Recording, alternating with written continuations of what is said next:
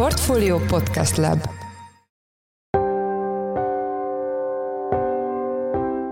Mindenkit üdvözlünk, ez a Portfolio Checklist február 27-én. A mai műsor első részében arról lesz szó, hogy egyre rosszabb helyzetben van az orosz költségvetés, attól ugyanakkor nem kell Putyinnak tartania, hogy az ukrajnai háború finanszírozhatatlanná válik. Hogyha bejönnek ezek az előrejelzések, akkor nagyjából 3-4 vagy akár 5% lesz a GDP arányos költségvetési hiány, akkor valószínűleg nem. Ez nem lesz elegendő ahhoz, hogy az oroszok leállítsák a hadműveleteket Ukrajnában. Ugye az a kérdés, hogy hogyan tudnak forrás szerezni, hogyan tudnak finanszírozást szerezni. A témáról Zsoldos Ákost, a portfólió makrogazdasági elemzőjét kérdeztük. Az adás második részében azzal foglalkozunk, hogy mi is történik a magyar utakon, ott ugyanis egyre több és egyre idősebb autó fut. Én Forrás Dávid vagyok, a Portfolio Podcast szerkesztője, ez pedig a checklist február 27-én. Hiába az energiahordozók magas ára, mégis gondban lehet az orosz büdzsé. A témával kapcsolatban itt van velünk Zsoldos Ákos, a portfólió makroelemzője. Szia Ákos, üdvözöllek a műsorban. Sziasztok, üdvözlöm a hallgatókat! Kezdjük ott, hogy ugye negatívban zárt, erős negatívban zárt tavaly az orosz költségvetési egyenleg, pedig novemberig még pluszos volt a büdzsé. Mi történt? Annyira egyébként nem volt erős a, az a negatív zárás. 2,3%-os volt a GDP arányos hiány, ez ugye Európában majd kifejezetten alacsony hiánynak tekinthető, de azért meglepő ez a szám, mert évelején még úgy látszott, hogy egy masszív többlet lesz. Hát plusz, hogy ilyen magasak a világpiaci árai az energiahordozóknak. Igen, igen, abszolút, igen. Tehát hogy évelején ez még nagyon látszott, hogy az energia bevételek, azok nagyon szénhidrogén bevételek jelentősen megnőttek Oroszországban a háború kirobbantása utáni egy-két-három-négy hónapban.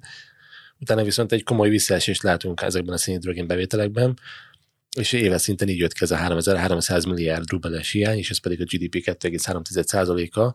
Ugye év közepén még az orosz pénzügyminisztérium úgy tervezett, hogy nagyjából egyensúlyban fog zárni a költségvetés, év végére kezdték ezt a 2%-os GDP arányos hiányt emlegetni, és hát vannak olyan, nem tudom mennyire lehet rossz indulatúnak nevezni ezeket a feltételezéseket, hogy ez a 2,3 valójában nem ennyi, tehát és sokkal nagyobb hiányjal zárt a büdzsé, csak hogy ezt nem akarják bemutatni. Ma reggel olvastam, hogy a Német Gazdasági Intézet például 4%-os GDP arányos költségvetési hiányt számolt Oroszország nézve, tehát azért ez egy nagy, viszonylag nagy különbség. És egyébként az orosz adatokkal kapcsolatban mindig felmerült ez a kérdés, hogy mennyire megbízhatóak. Ugye én is a cikkben az orosz költségvetésről szóló pénzügyminisztériumi közlésekből indultam ki, ez az orosz kormánynak a saját becslése. Korábban nem merült fel az, hogy az orosz adatokkal lenne bármilyen probléma, elfogadta azt a nemzetközi környezet transzparensnek, de hát látjuk, hogy a háború kitörése óta rengeteg dezinformáció, rengeteg nyílt hazugság is napvilágot lát. Felmerülhet a gyanú, hogy ezeket a számokat manipulálják, de hogyha abból indulunk ki, hogy az oroszok valóban 2,3%-os költségvetési hiányt értek el idén, akkor az se egy kedvező folyamat, és ad látjuk, a januári adatok azok még rosszabbak lesznek egyébként. Erről majd kérdeznének egy kicsit később. Erről még maradjunk a tavalyi évnél. Itt mik voltak a fő mozzanatok bevételi kiadási oldalon, és hát miért nem sikerült a gáz és az olaj ilyen magas világpiaci ára mellett sem megfelelő bevételt lehet realizálni. Jó helyen tapogatózunk, hogyha a gáz és olajárakból indulunk ki, ugyanis ezek az orosz költségvetésben nagyjából 35 és 50 százalék körül mozognak attól függően, hogy mennyibe kerülnek ezek az árak. És van egy ilyen empirikus vizsgálatokon alapuló megállapítás, hogyha 70 dollárról esik az olaj világpiaci ára, akkor az orosz költségvetés az nem kerülhet egyenlegbe. Nyilván ez egy olyan megállapítás, hogy így, így volt, de nem szükségképpen kell így lennie, tehát ezt hozzá kell tenni. Viszont ugye most a tavaly évben a Brent átlagára, ugye ami Európában irányadó, és az oroszok az európai piacra exportáltak olajat főleg, 99 dollár volt. És azért beszélünk olajról inkább, mert a korábbi exporton belül a 80-20% volt az arány az olaj javára, tehát nem a gáz volt eddig a meghatározó tétel, hanem az olaj. Na most azzal, hogy kitört a háború és a nyugati, hát elsősorban a, a vállalatok, magánvállalatok, az energiakereskedők elkezdték ezt az orosz olajat nem vásárolni, ilyen csúnyán kifejezve magam, az elkezdett esni az ára, és a Brenthez képest itt kialakult egy komoly spread, az év folyamán nagyjából 20 és 30 dollár között ingadozott, és évvégén is azt látjuk, hogy még a, Brent árazása egy 80 dollár környékén van, az urál, ami az orosz export számára irányadó, az pedig 50 dollár környékén mozog. Tehát az oroszok igazából nem vették észre azt, tehát nem realizálták azt, hogy itt a világpiacon egy komoly olajáremelkedés történt, hiszen ők sokkal olcsóbban tudtak értékesíteni, mint amennyi valójában a világpiaci olajár volt. Tehát az arab olaj, a dél-amerikai, amerikai, a, a Brent, tehát a norvég olaj, az mind sokkal magasabb volt, mint az oroszok által értékesített olajára, tehát nem tudták ezt az úgymond geopolitikai bizonytalanságot lefölözni az oroszok, és az exportpiacuk is teljesen átalakult. Ugye India, Kína és Törökország vált a legfőbb felvevő piacá, nem Európa, Mondjuk ez abból a szempontból nem érdekes, hogy a költségvetési bevételek nagyjából a volumen tekintve azért rendben lehettek volna, tehát nagyjából ugyanannyi mennyiséget adtak el, mint amennyit Európának eladtak volna, csak sokkal olcsóbban, mint amennyire többi ország eladja és vásárolja az olajat. Tehát az olajpiac egy kis szétszakadt, és az orosz olajat külön kell vizsgálni ebből a szempontból. És az oroszoknál megjelent egy ilyen iszonyatos diszkont. Igen, igen. Hát most 30 dollár környékén van, ugye 80 és 50 dollár, tehát hasonlítsuk össze, azért ez egy nagyon komoly, komoly diszkont, és segített egyébként az olajársapka is. Hát nyugati szempontból segített. Ugye nyugatiak már nem vásárolnak orosz olajat, mégis kivetettek rá egy ilyen olajárplafont, tehát megállapították, hogy 60 dollárnál többen nem kerülhet az orosz olaj, és ez pedig úgy tudott effektív lenni, hogy a tengeri szállításokra kötött biztosítások piacán a nyugatnak, a briteknek elsősorban monopóliumuk van, tehát gyakorlatilag hiába akar Kína, vagy hiába fizetne India, Törökország többet ennél a 60 dollárnál, a szállítók, tengeri szállítók nem szállíthatnak el olyan olajat, ami ennél többe kerül. Biztos megvannak a módok, hogy ez hogyan kerüljék ki, tehát az láttuk az előző évben, ezért ki tudták kerülni ezeket a szankciókat, de az biztos, hogy a uránnak a piaci ára az, amióta életbe lépett ez a szankció, azóta 20%-ot esett. Tehát ez valójában az egy effektív szankciónak tűnik. És a gáz? Ugye a gáz, ahogy már korábban említettem, nagyjából 20%-ot tett ki a szénhidrogén bevételeken belül, ugye az olaj volt a 80%, Viszont idén a gázon nagyon komoly bevételek keletkeztek, és még mindig magasabb az oroszok bevétele, mint a tavaly előtti évben. Ugye a gázára Európában nagyon komoly emelkedés sem ment keresztül. Nagyon komoly mértékben emelkedett a gázára Európában 2022-ben, és bár csökkenő trendet látunk, azért az egész éves átlagos sokkal magasabb volt, mint a korábbi években, így ez egyébként jócskán visszaeső volumen mellett is növekvő gázbevételekre tett szert Oroszország, de hát ott is azt látjuk, hogy csökkennek a gázárak, az értékesített volumen az nem, nem nő jelentős mértékben, az európai gáztárolók sokkal magasabb szinten vannak, mint az előző években láthattuk, tehát nem valószínű, hogy lesz itt egy újabb európai pánikvásárlás, ami ismét több száz euróra növeli a gáz árát, tehát a gáz szempontból az orosz költségvetési kilátások szintén nem jók, és ugye itt még az olajjal szemben van egy olyan tényező is, hogy a gázeladásokat nem lehet olyan könnyen átcsoportosítani egy másik ország, egy másik kontinens felé, mint ahogy az olajeladásukat, hiszen az olajértékesítés nagy része hajókon, a gázértékesítés nagy része pedig csöveken történik, tehát legalább 3-4-5 évnek kell eltelni ahhoz, hogy ki tudjanak építeni itt egy komoly mm, exportpiacot, akár Kína vagy India felé a gáz tekintetében. Terünk vissza az orosz büdzsére, itt milyen prognózisokat látunk az idei évre? Az idei évben tovább romolhat a helyzet. Ez már látszott egyébként a tavalyi évben is, tehát amikor nyár környékén vált ez a fordulat, amit egyébként támogatotta a rubel erősödése is, hiszen ők a gázt euróban, az olajat pedig dollárban adják el, és hogy azt, amikor ők leváltják rubelre, hogy gyengébb a rubel, akkor ők több rubelt bevételt érzékelnek, és miután erősödött a rubel a tőke korlátozások hatására, így ezek a rubel bevételek is visszaestek, tehát nyár folyamán elindult már egy visszaesés a bevételekben, amit egy ideig ellen tudtak súlyozni azzal, hogy egy nagyon komoly adót vetettek ki a Gazpromra, tehát az orosz költségvetés tavalyi bevételének nagyjából 20%-a a Gazpromtól származott, és ennek egy jelentős tétele ennek nagyjából az ötöde volt az az extra profitadó, hogy így nevezzük, amit egyébként nem kellett volna Gazpromnak befizetnie, hogyha minden rendben van az orosz költségvetésben. Az ősszel már csak ezt tartotta víz felett az orosz büdzsét, és mivel ez a romló tendencia az egész ősz folyamán fennállt, és januárban egy nagyon komoly hiányadatot közöltek, tehát az éves hiánycélnak a 60%-át már januárban kimerítették, azért arra kell gondolnunk, hogy egyértelműnek tűnik, hogy ez a 2%-os hiánycél GDP arányosan, amit idén is belőttek az oroszok, mint cél, az nem fog teljesülni, és egy orosz bank például már 3,8%-os hiányal számol, de azt hiszem, hogy nem lövünk mellé, hogyha mi is 4 vagy 4% fölé tesszük ezt a GDP arányos költségvetési hiányt. Minden folyamat, hogyha megvizsgáljuk, minden folyamat abban az irányban mutatja, hogy az orosz költségvetési pozíció romlani fog.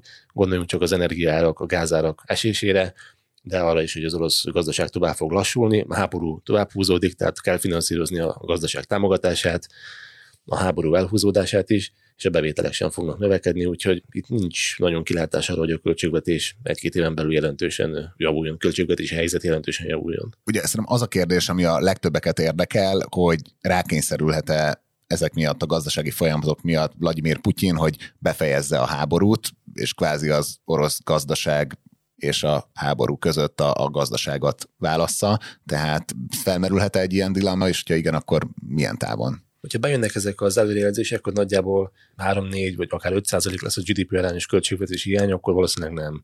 Tehát ez nem lesz elegendő ahhoz, hogy az oroszok leállítsák a hadműveleteket Ukrajnában. Ugye az a kérdés, hogy hogyan tudnak forrás szerezni, hogyan tudnak finanszírozást szerezni, mert nyilván, hogyha deficites a költségvetés, akkor valahonnan új forrásokat kell bevonni, mert ez azt jelenti, hogy többet költenek, mint amennyi bevételük keletkezik, Hát erre ott van még nekik az úgynevezett nemzeti jólét alap, amit a korábbi évek során úgy duzzasztottak fel, hogy a magas olaj és gázárakból származó bevételt ide csoportosították át, ez most nagyjából 11 ezer milliárd rubel, de hogy pontosan mennyihez férnek hozzá, azt nehéz megmondani, mert ugye a szankciók ezt is érintik, és ennek van egy bizonyos deviza hányada is. De hogyha esetleg 5000 milliárd környéken lesz a költségvetési hiány, akkor ezt két éven keresztül, hogyha fennáll az, az összeg, akkor ezt tudják belőle gond nélkül nagyjából finanszírozni. És egyébként a piacról is tudtak még eddig forrás bevonni a belső piacról, tehát orosz befektetők még minden gond nélkül nagyon szívesen hitelezték az orosz államot, mert például volt októberben egy aukció, és novemberben is voltak aukciók, és nagyjából a GDP fél százalékának megfelelő összeget vontak be, nagyon rövid időn belül, tehát úgy látszik, hogy az orosz befektetők egyáltalán nem vesztették el a bizalmukat. Ugye azért oroszok, mert a nemzetközi befektetők már el vannak tiltva az orosz piactól, tehát itt már nem nagyon beszélhetünk nyugati befektetőkről. Szóval ahhoz valami nagyon komoly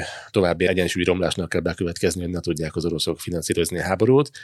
Az más kérdés, hogy milyen áron fogják ezt megtenni. Tehát, hogyha az 5 százalék vagy 4-5 százaléknál még mélyebb költségvetési hiány keretkezik majd a büdzsében, akkor ott már felmerülhetnek olyan kérdések, hogy mi az, amit a háború javára el kell engednünk. Tehát, hogy minek a rovására fogjuk a háborút finanszírozni, és kézen fekvő lehet a gazdaság támogatása, hiszen a tavalyi év során, amikor a kiadások jelentősen megnőttek, ugye és elsősorban a kiadások voltak azok, amelyek lehúzták a költségvetési hiányt. Annak egy nagyon nagy része volt a gazdaság támogatása, a gazdaság visszaesett, idén is vissza fog esni, azt még nem tudjuk, hogy jövőre hogyan fog teljesíteni, de az orosz kormány mindent megtette azért, hogy ezt a visszaesést mérsékelje, és hogyha fennáll egy nagyon komoly mély egyensúlytalanság, akkor dönteniük kell, hogy a háború finanszírozását fogják visszafogni, vagy pedig a gazdaság támogatását, és ha megnézzük azt, hogy mennyire eltökéltek a háború a folytatása mellett, akkor azt sejthetjük, hogy inkább a gazdaság támogatásából fognak visszavenni. Tehát akkor így összefoglalásul azt kijelenthetjük el, hogy hamarosan Putyin egy olyan helyzetbe kerülhet, hogy választania kell a között, hogy a háborút folytatja, vagy pedig olyan intézkedéseket hoz, amik garantálhatnák a hosszú távú fejlődést. Hát a gazdasági jövőt már félig meddig felérte, ugye az, hogy elindította a háborút és a szankciók ellenére folytatta. Tehát ezt a döntést már egyszer meghozta. Az a kérdés, hogy fog-e ezen még csavarni egyet, és még komolyabb, hát mondhatjuk azt, hogy válságból ki az orosz gazdaságot, azzal, hogy visszavonja az orosz gazdaság támogatását, és ezeket a forrásokat a haderő támogatására fogják átcsoportosítani, de ez igazából csak akkor következhet be, hogyha már valamilyen finanszírozási nehézségek lesznek.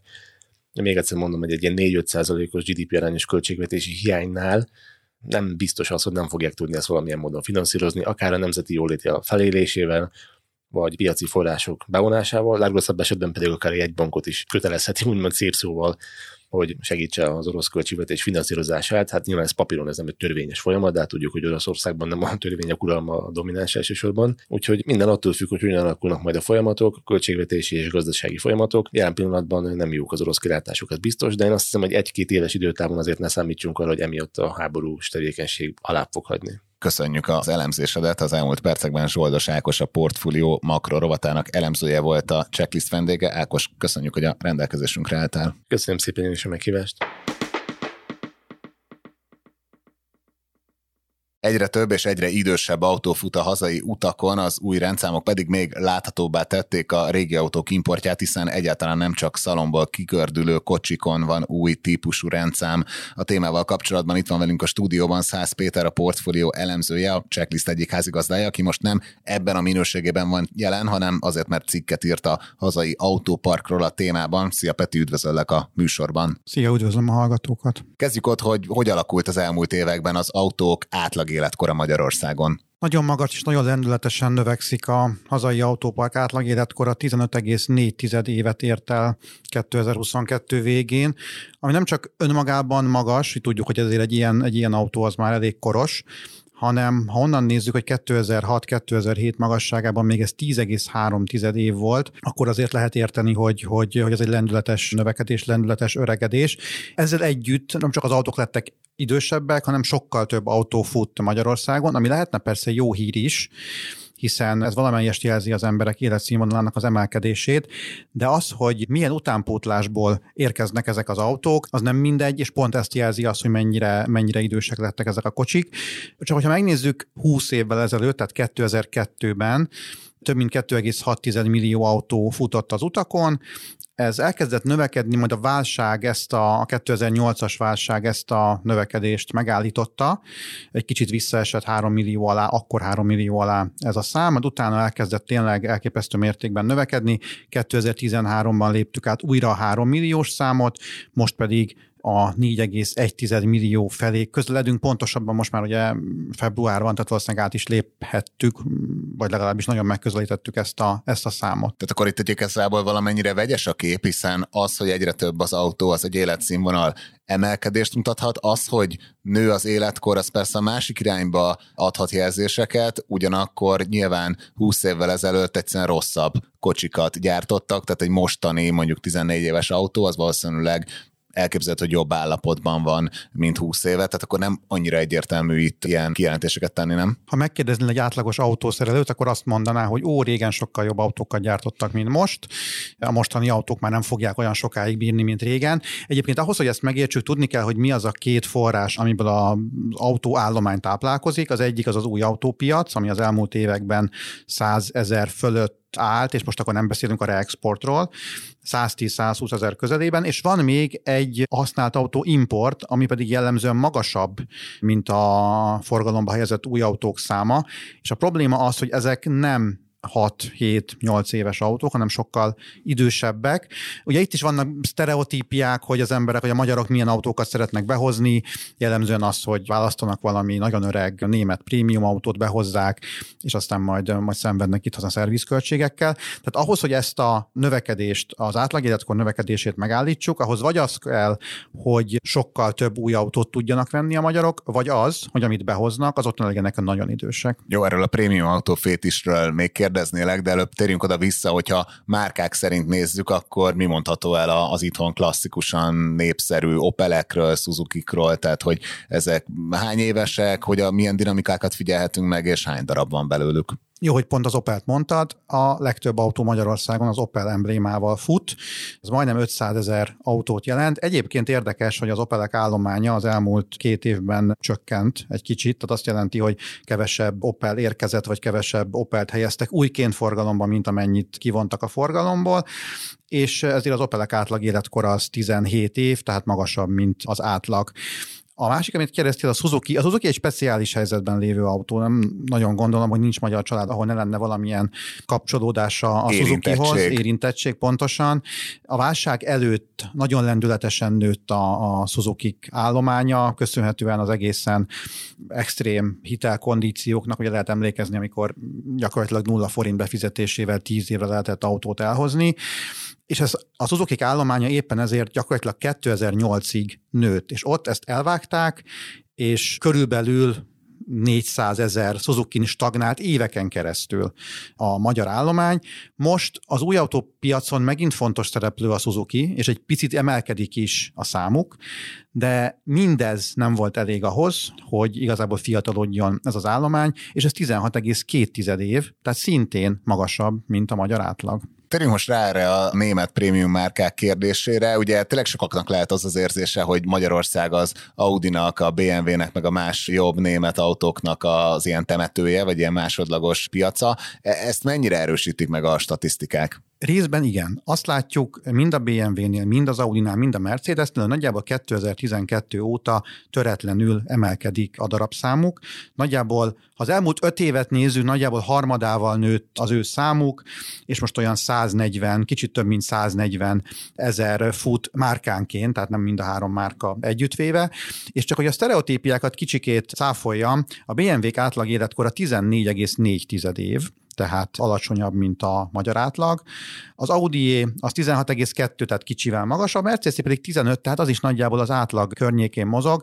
Tehát nem igaz, legalábbis ebből a szempontból nem igaz az, hogy csak és kizárólag öreg német autókat hoznak be a magyarok. Ez persze azért ezt nem zárja ki, mert ugye ezeknek az autóknak az esetében sokkal kevesebb új autó kerül forgalomba, tehát ezt az átlag életkort ugye azért nagy részben szerintem import autókból hoztuk össze. Igen, és ugye azt nem mondtam az elején, hogy a, ez az autóállomány, ez gyakorlatilag az importnak, az új autópiacnak, és persze a kivonásoknak is az egyenlege. És ugye ezeknek egy része nyilván olyan autó, amiket mindenki lát, hogyha autózik, hogy a, a kert végében áll valami, valami kocsi, és várja, hogy megegye a rozsda, az egy dolog, de könnyen lehet, hogy ezeket a prémium autókat, amikor itthon már elhasználták, akkor egy hogy is mondjam, még sanyarúbb autópiacra kerülnek, még a magyarnál is sanyarúbb autópiacra kerülnek, tehát ilyen szempontból lehet, hogy a, a nagyon-nagyon öreg Audi, BMW-k, Mercedesek mennek még keletebbre. Ugye a cikketben foglalkoztál hajtástípusokkal is, itt mennyire látszik már Magyarországon az elektromos autóforradalom? Nem igazán látszik, legalábbis. Ugye itt is különbséget kell tenni a között, hogy az új autópiacon ez mit jelent.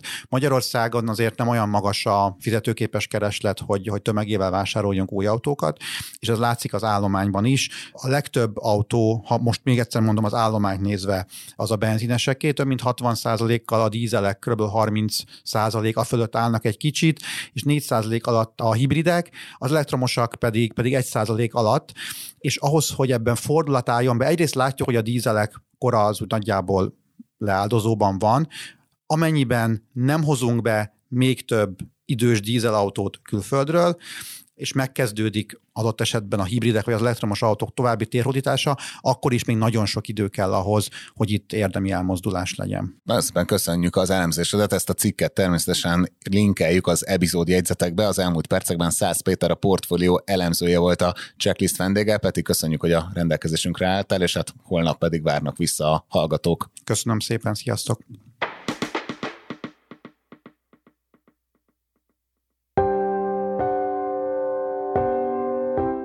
Ez volt már a Checklist, a Portfolio munkanapokon megjelenő podcastje. Ha tetszett az adás, iratkozz fel a podcast csatornánkra bárhol, ahol podcasteket hallgatsz a neten. Ha segítenél nekünk abban, hogy minél több hallgatóhoz eljussunk, akkor értékeld is a checklistet ott, ahol követsz minket. A mai műsor elkészítésében részt vett Bánhidi Bálint, a szerkesztő pedig én, Forrás Dávid voltam. Új adással holnap, azaz kedden jelentkezünk, addig is minden jót kívánunk, sziasztok! Reklám következik.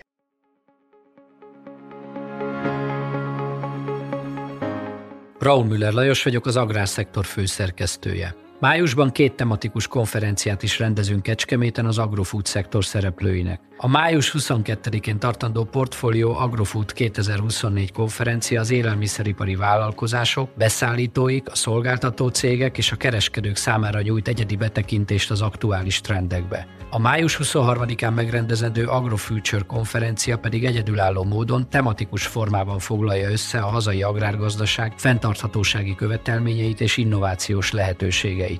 Jöjjön elő is, részletek és jegyek a portfolio.hu per rendezvények oldalon.